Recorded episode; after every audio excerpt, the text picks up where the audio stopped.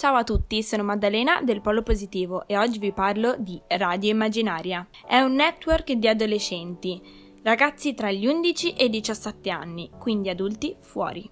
Sono nati a Bologna nel 2012 da un progetto scolastico, per poi arrivare in tutte le province italiane e anche in Europa, a Bruxelles, Londra e in Norvegia. Radio Immaginaria nasce per dar voce agli adolescenti i ragazzi parlano di argomenti dallo sport alla scuola alla politica.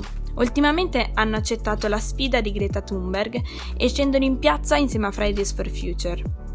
Filippo mi racconta che Radio Immaginaria gli ha insegnato molte cose, a parlare davanti a un microfono, a fare il lavoro di gruppo, avere lo spirito di leader, ma anche e soprattutto a informarsi.